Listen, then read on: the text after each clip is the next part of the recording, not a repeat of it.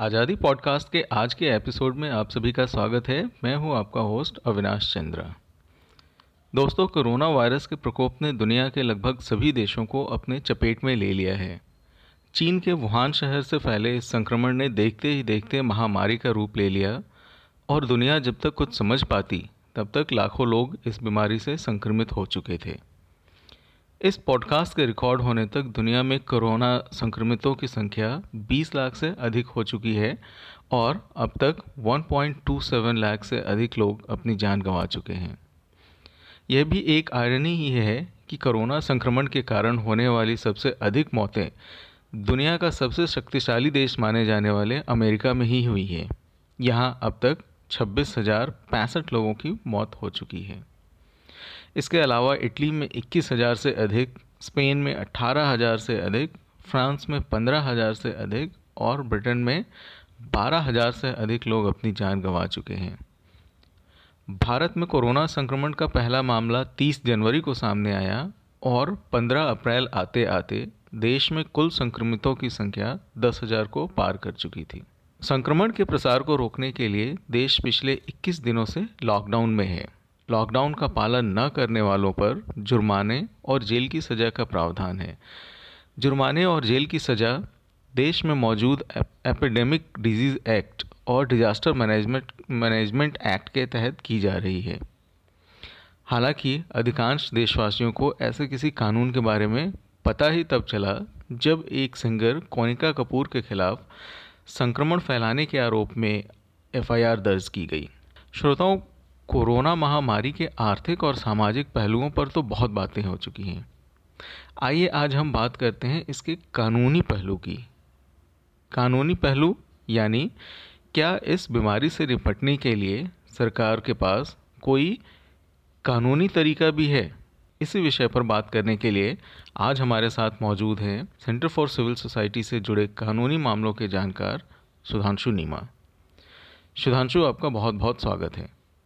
सुधांशु, आपसे सबसे पहला सवाल मेरा यही है कि ऐसे महामारी और पेंडेमिक सिचुएशन से निपटने के लिए क्या हमारे देश में भी कोई पब्लिक हेल्थ लॉ जैसी व्यवस्था है? और यदि है तो वो कौन कौन सी हैं? और हमें ये भी बताइए कि महामारी से निपटने के लिए एक विशेष कानून का उद्देश्य क्या होता है और उसकी ज़रूरत क्यों पड़ती है? देखिए, अविनाश जी, सबसे पहले तो बात करते हैं कि पब्लिक हेल्थ के लिए एक विशेष कानून की ज़रूरत क्यों होती है? तो ऐसा है कि जो महामारी होती है या एपिडेमिक डिसीज़ जो पेंडेमिक या एपिडेमिक जो भी होता है, इसमें गवर्नमेंट को कुछ एक्स्ट्रा पावर्स चाहिए होते हैं इसे कंट्रोल करने के लिए। पहले तो आपको रिपोर्टिंग चाहिए बीमारी की कि क्या, कहाँ, कितने केसेस है, आपको सर्विलेंस चाहिए। आपको मॉनिटर करना है कि कहाँ पर केसेस बढ़ रहे हैं, कहाँ नहीं बढ़ रहे हैं। आपको क्वारंटीन करना है, आपको इंश्योर करना है कि लोग एक साथ इकट्ठा ना हो सके और जो लोग इन्फेक्टेड है, वो बाकी लोगों से दूर रहे।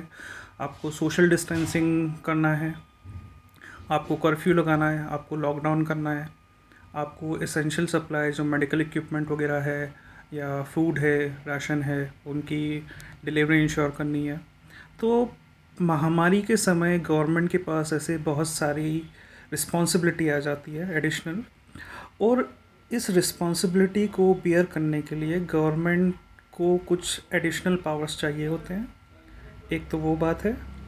दूसरा, इस समय गवर्नमेंट को लोगों की जो स्वतंत्रता होती है घूमने की या आपके जॉब करने की, या आपके जो भी राइट्स होते हैं, जो भी मानवाधिकार होते हैं गवर्नमेंट को उन्हें बहुत लिमिटेड करना पड़ता है, उन्हें कर्टेल करना पड़ता है।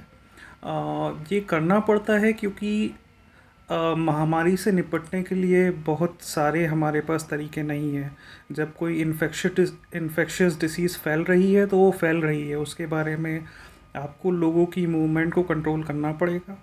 आपको दूसरे भी कंट्रोल करने पड़ेंगे। तो जो जनरल पीस टाइम होता है, उस टाइम हम जो रोज़मर्रा की ज़िंदगी होती है, जब सब कुछ नॉर्मल चल रहा है, तब हम कोई तब गवर्नमेंट ऐसे लोगों के अधिकार ले नहीं सकती। पर महामारी के समय ये इंपॉर्टेंट होता है कि वो कुछ अधिकार कर्टेल किए जाए कुछ समय तक, ताकि बाकी लोगों की हेल्थ और जो बहुत सारी हानि हो सकती है और बहुत सारे लॉस ऑफ़ लाइफ्स वगैरह हो सकता है, उससे बचाया जाए। तो एक वो मेन रीज़न है। और पब्लिक हेल्थ लॉ के उद्देश्य जो होते हैं, दो है मेन एक है प्रोटेक्ट करना, लोगों को बचाना। और दूसरा है रिएक्टिव रोल कि एक बार महामारी अगर फैलना शुरू हो गई तो उसमें फिर गवर्नमेंट कैसे एक्ट करेगी। तो ये दो मुख्य उद्देश्य होते हैं पब्लिक हेल्थ लॉ के। भारत में इस बारे में कानून है हमारे पास है एक अट्ठारह सौ का ला है एपिडेमिक डिसीज एक्स बहुत छोटा ला है। आ, एक पेज होगा पाँच चार या पाँच सेक्शन है पाँच सेक्शन है टोटल उस एक्ट के अंदर गवर्नमेंट के पास पावर्स है कि आ, ये क्वारंटाइन कर सके या सर्विलेंस कर सके मैंडेट कर सके वैक्सीनेशन ट्रीटमेंट कर सके या हेल्थ केयर और सर्विसेज़ को एक्सपेंड कर सके। उसके अलावा हमारे पास है डिज़ास्टर मैनेजमेंट एक्ट जो आपदा प्रबंधन कानून है 2005 का।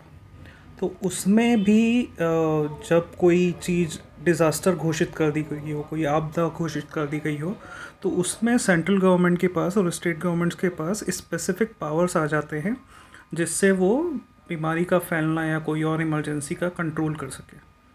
तो ये दो मेन लॉ है। इसके अलावा हमारे पास और भी कुछ लॉज हैं। जैसे इंडियन पिनल कोड में कुछ पनिशमेंट्स है। सी आर पी सी में कुछ प्रोविजंस है। तो जो भारतीय दंड संहिता है इंडियन पिनल कोड जो कॉमनली हम लोग बोलते हैं उसमें कुछ सेक्शंस है आ, कुछ धाराएँ हैं जो महामारी से निपटने के लिए गवर्नमेंट को हेल्प करती है। इसमें है मोस्टली धारा एक सौ अट्ठासी धारा दो सौ उनसत्तर दो सौ सत्तर और दो सौ इकहत्तर। तो जो धारा एक सौ अट्ठासी है वो बताती है कि आ, कोई जो गवर्नमेंट के निर्देश जो मिले हैं आपको आप उसका पालन नहीं करेंगे तो आपको क्या पनिशमेंट दी जा सकती है? फिर जो धारा दो सौ इकहत्तर है वो क्वारंटीन के बारे में बात करती है और वो बताती है कि आप अगर क्वारंटीन के जो रूल्स है वो फॉलो नहीं करेंगे तो आ, क्या हो सकता है कितना कारावास हो सकता है जुर्माना हो सकता है। और फिर दो सौ इकहत्तर में यह है कि कोई व्यक्ति जो जानबूझकर नियम की अवज्ञा करता है या कोई इन्फेक्शन रोग फैलाता है तो इस व्यक्ति को दोषी ठहराया जा सकता है। इसके अलावा गवर्नमेंट के पास कुछ स्पेसिफिक पावर्स है कि जो शिप्स होते हैं या पोर्ट्स होते हैं, वहाँ पर बीमारी को फैलने से रोकने के लिए जो क्वारंटीन करना होता है तो गवर्नमेंट शिप्स को पोर्ट पे ही स्टॉप कर सकती है, या फॉरेन एयर या एयरलाइंस को स्टॉप कर सकती है, जैसे अभी किया हुआ है। तो वो सारे पावर्स गवर्नमेंट के पास होते हैं।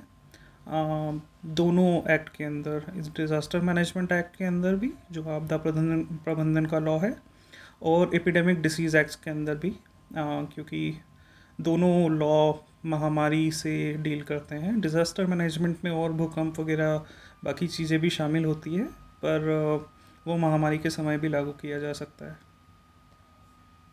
जो आपदा प्रबंधन अधिनियम है, उसमें धारा इक्यावन से सत्तर इक्यावन से साठ तक डील करती है कि आप क्या कर सकते हैं क्या नहीं कर सकते हैं या जो पनिशमेंट है तो इसके अंतर्गत आप किसी सरकारी कर्मचारी को उसके कर्तव्यों को पूरा करने में बाधा नहीं डाल सकते। केंद्रीय या राज्य सरकार आ, जो अधिनियम है उसके अंदर निर्देश जारी कर सकती है और उन निर्देशों का पालन करना कंपलसरी होता है। और अगर आप नहीं करेंगे तो इसमें एक साल की कैद और जुर्माना या दोनों हो सकता है। और अगर आपकी गतिविधियों से किसी और व्यक्ति को नुकसान होता है या किसी जान माल का नुकसान होता है तो आपको दो साल की कैद या जुर्माना हो सकता है। फिर धारा बावन के अंदर आप झूठे दावे नहीं कर सकते आ, किसी भी तरीके के। आ, धारा तिरपन के अंदर धन या सामग्री का दुरुपयोग जो होता है, उसे रोकने का प्रयास किया गया है। फिर ऐसे ही कुछ अलग रूल्स हैं बाकी धाराओं में, किसी भी आपदा के संबंध में।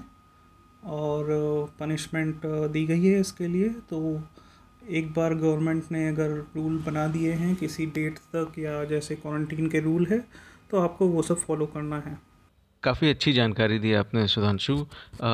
मैं ये जानना चाहूँगा कि जो जो ये एक संक्रामक बीमारी और महामारी से हम और हमारा देश गुजर रहा है ऐसी परिस्थितियों से निपटने के लिए सरकार जो जो भी उनकी कानूनी व्यवस्था होती है, उसका कॉन्स्टिट्यूशनल फ्रेमवर्क क्या होता है और उसका दायरा कहाँ कहाँ तक होता है, इसमें किन किन चीज़ों को समाहित किया जाता है? कौन कौन सी चीज़ें ऐसी होती हैं जो इसमें जिनका विशेष भूमिका होती है?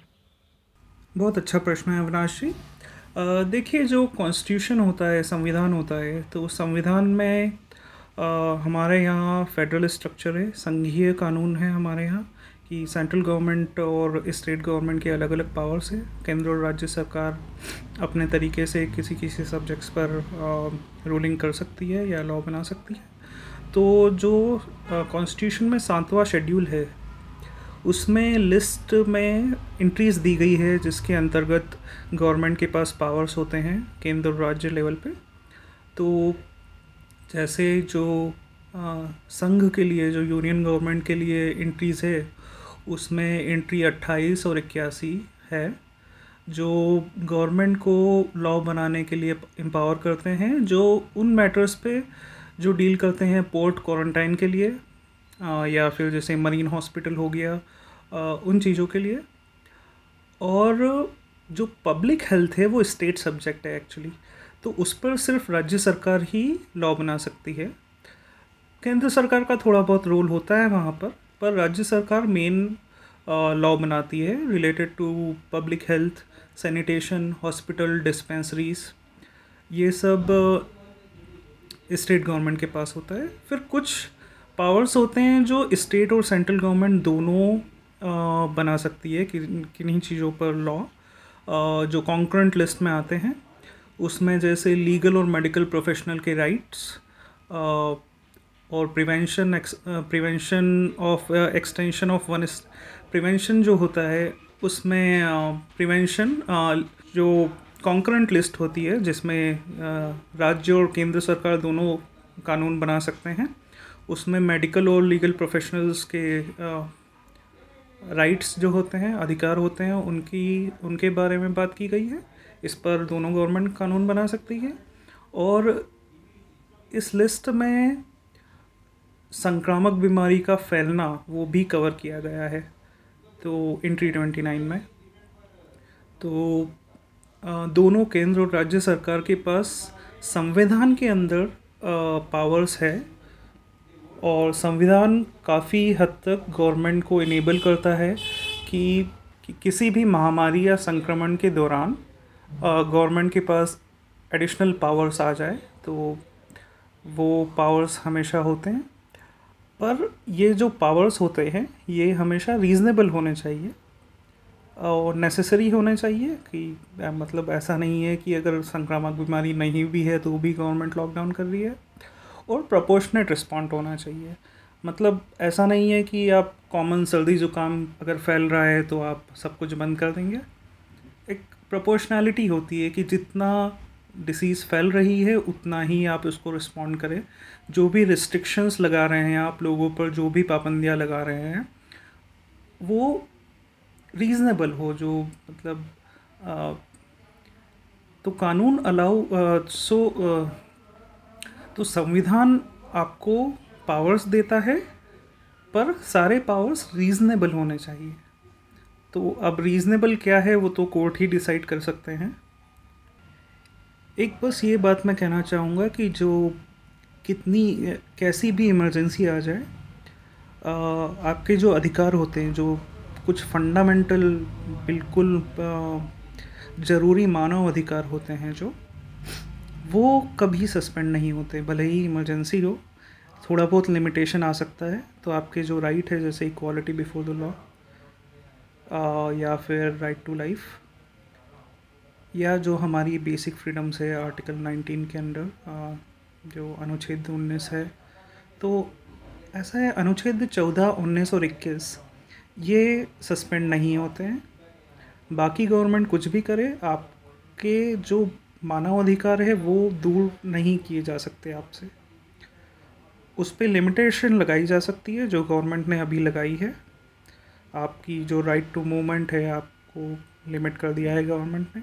कि आप कहीं बाहर नहीं जा सकते या वर्क फ्रॉम होम करना है सबको जहाँ भी पॉसिबल है आपको सिर्फ़ अगर इसेंशियल है तो ही आपको एक पास दिया जाएगा जिससे आप बाहर निकल सकते हैं।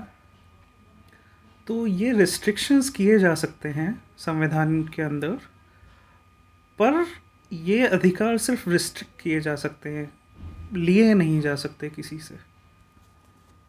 महामारी जैसी परिस्थितियों से निपटने के लिए केंद्रीकृत जो कानून है, उनके बारे में तो हम सभी ने जान लिया। आप हमें ये भी बताइए कि क्या राज्य सरकारों के पास भी अपने कुछ ऐसे कानून होते हैं? क्या वो अपने स्तर पे भी ऐसी परिस्थितियों से निपटने के लिए कुछ कानून लागू करते हैं या कर सकते हैं? जी अविनाश जी जैसे मैंने बताया कि राज्य सरकारों के पास भी बहुत से पावर्स होते हैं कॉन्स्टिट्यूशन के अंदर पब्लिक हेल्थ के मैनेजमेंट के लिए। तो ऐसे पावर्स को यूज़ करके आ, कुछ गवर्नमेंट्स ने अपने लिए स्पेसिफिक लॉ बना रखा है। तो जैसे मध्य प्रदेश में Madhya Pradesh public health act है उन्नीस सौ उन्नीस का। तमिलनाडु में तमिलनाडु पब्लिक हेल्थ एक्ट है नाइनटीन थर्टी नाइन से है। गोवा दमन दीव में पब्लिक हेल्थ एक्ट है। एटी फाइव से। और गुजरात में है 2009 काफ़ी रिसेंट लॉ है केरला में है कर्नाटका में है आ, कुछ बिल्स पेंडिंग है आ, कुछ कुछ स्टेट्स में। तो आ, बहुत सारे स्टेट्स ने लॉ बना रखे हैं। आ, कुछ स्टेट्स ने नहीं भी बनाए हैं वो एपिडेमिक डिसीज़ एक्ट जो है उसी का प्रयोग करते हैं। उसके अंदर रूल रूल्स वगैरह बना लेते हैं स्टेट लेवल पे और उनको इम्प्लीमेंट कर देते हैं। तो दोनों तरीके अपनाए जाते हैं। राज्यों पर डिपेंड करता है। जनरली जो बड़े राज्य है, महाराष्ट्र, गुजरात मध्य प्रदेश, इन लोगों ने इन राज्यों ने लॉ बना रखा है, अलग से कानून बना रखा है विशेष रूप से। और जो छोटे स्टेट्स है जनरली वो नहीं करते हैं ये सब। वो जो एपिडेमिक डिसीज़ एक्ट है, जो केंद्र सरकार का लॉ है उसके अंदर स्टेट गवर्नमेंट के पास भी पावर है। तो वो उन्हीं पावर्स का प्रयोग करके अपने रूल्स बना लेते हैं इस दौरान। महामारी से निपटने के लिए जो मौजूदा कानून हैं, उनके बारे में तो हम लोगों ने विस्तार से जान लिया है। अब हम जानना चाहेंगे कि ऐसे कानूनों के अनुपालन, यानी कि यदि कोई व्यक्ति इन कानूनों की अवहेलना करता है तो उसके लिए किस प्रकार की सज़ा का प्रावधान है? और क्या आपको लगता है कि ये उपयुक्त है या पर्याप्त है? अविनाश जी जैसा मैंने बताया कि जो भारतीय दंड संहिता है उसके अंदर सेक्शन है सेक्शन एक सौ अट्ठासी धारा एक सौ अट्ठासी धारा दो सौ उनसत्तर धारा दो सौ सत्तर धारा दो सौ इकहत्तर इनके अंदर या तो आप गवर्नमेंट के निर्देशों का पालन नहीं करें सरकार की, की जो डायरेक्टिव्स है जो भी क्वारंटीन के रूल्स हैं उन्हें फॉलो नहीं करें तो आपको सज़ा दी जा सकती है। हर सेक्शन में अलग है सज़ा, पर जनरली एक साल तक का इम्प्रिजनमेंट हो सकता है और आप पर हज़ार रुपये तक का फ़ाइन भी लगाया जा सकता है। और जो डिज़ास्टर मैनेजमेंट एक्ट है, उसके अंदर भी आपके अगेंस्ट एक्शन लिया जा सकता है अगर आप सरकार के निर्देशों का पालन नहीं कर रहे हैं तो। जो भारतीय दंड संहिता में एक सौ अट्ठासी धारा है धारा एक सौ अट्ठासी। उसके अंदर प्रावधान है छः महीने के इम्प्रिजनमेंट का और दो सौ रुपये तक के फ़ाइन का। अगर आप आ, सरकार के किसी गवर्नमेंट ऑफिशियल के निर्देशों का पालन नहीं कर रहे हैं तो। और ये महामारी के आ, समय जब कोई आप किसी और की जान माल को नुकसान पहुँचा सकते हैं तो ये फ़ाइन हज़ार रुपये हो जाता है बढ़कर। और जो जो जेल टर्म है वो छः महीने से बढ़ाकर एक साल कर दी गई है आ, इन चीज़ों के लिए। इसके अलावा डिज़ास्टर मैनेजमेंट एक्ट के अंदर आपको दो साल तक की कैद हो सकती है और जुर्माना भी लगाया जा सकता है उसमें। तो जो सज़ा है इनके लिए आ, अब वो उपयुक्त है या पर्याप्त है ये तो सब्जेक्टिव मैटर है। आ, हर व्यक्ति का अपना अलग विचार होता है। पर मेरे हिसाब से आ, इसमें कुछ रिलैक्सेशन दिया जाना चाहिए। मतलब क्वारंटीन के रूल्स अगर कोई फॉलो नहीं कर रहा है तो ऑफ़ कोर्स दूसरे लोगों की जान को खतरा है। तो वो तो सीरियस ऑफेंस रखना चाहिए। उसमें तो कैद जस्टिफाइड है। पर जो गवर्नमेंट के निर्देशों का पालन नहीं करना है उसमें काफ़ी कुछ छूट दी जानी चाहिए। लॉ कुछ छूट तो देता है तो जो सेक्शन 188 है धारा एक सौ अट्ठासी है उसके अंतर्गत कोई भी आ, कोई भी केस रजिस्टर करने से पहले एफआईआर लेने से पहले पुलिस को किसी पब्लिक ऑफिशियल जो सरकारी आ, आ, सरकारी कर्मचारी है उनसे रिटर्न कंप्लेंट लिखित में उनसे कंप्लेंट आनी चाहिए तो ही पुलिस उसके अंदर आपके अगेंस्ट एक्ट आपके अगेंस्ट कुछ कार्यवाही कर सकती है।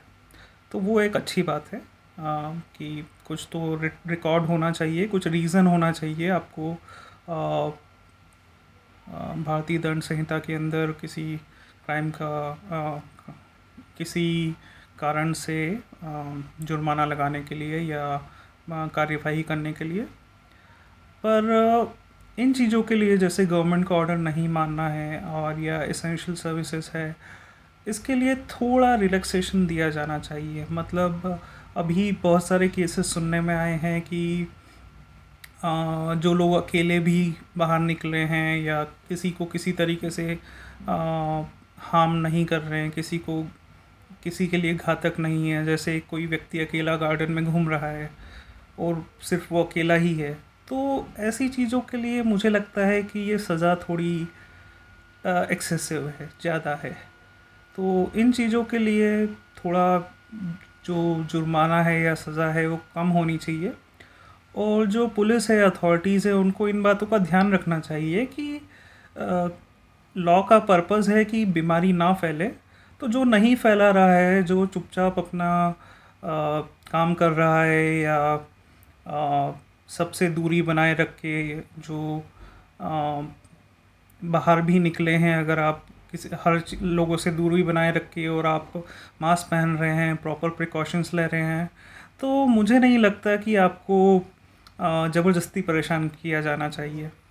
महामारी जैसी परिस्थितियों से निपटने के लिए हमारे देश में जो कानून हैं, उनमें से अधिकतर कानून काफ़ी पुराने हैं। जैसे अगर हम बात करें एपिडेमिक डिज़ीज़ एक्ट की तो ये अट्ठारह सौ एटीन नाइन्टी सेवन में इसे लागू किया गया था। तो क्या आपको लगता है कि सौ सौ साल पहले जो बनाया गया कानून क्या अभी भी उस पर्पज़ को सॉल्व करता है, क्या अभी भी उस, उन सारे उद्देश्यों की पूर्ति करता है जो ऐसी परिस्थितियों में ज़रूरी होती हैं?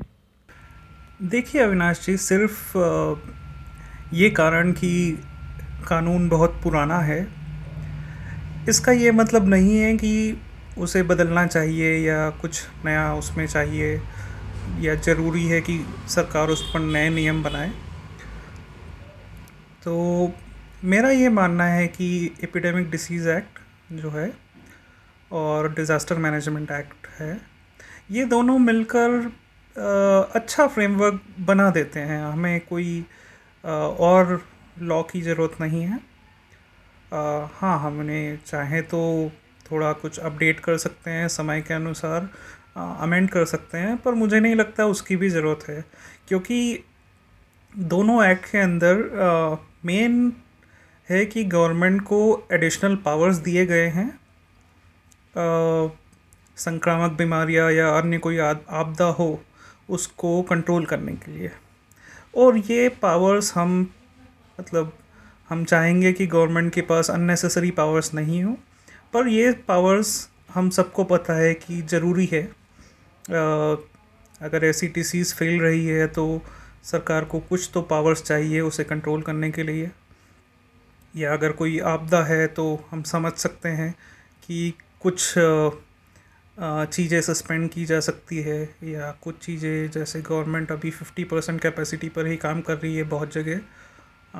तो वो सब इन जो लॉज है एपिडेमिक डिसीज़ एक्ट है, भले ही वो लगभग सवा सौ साल पुराना हो, पर उसके अंदर काम चल रहा है हम लोगों का मतलब और वही नहीं मतलब जैसे इंडियन कॉन्ट्रैक्ट्स एक्ट है 1872 से है तो डेढ़ सौ साल होने आ गए हैं, पर मुझे नहीं लगता कि उसमें कुछ बहुत ज़्यादा बदलाव की ज़रूरत है।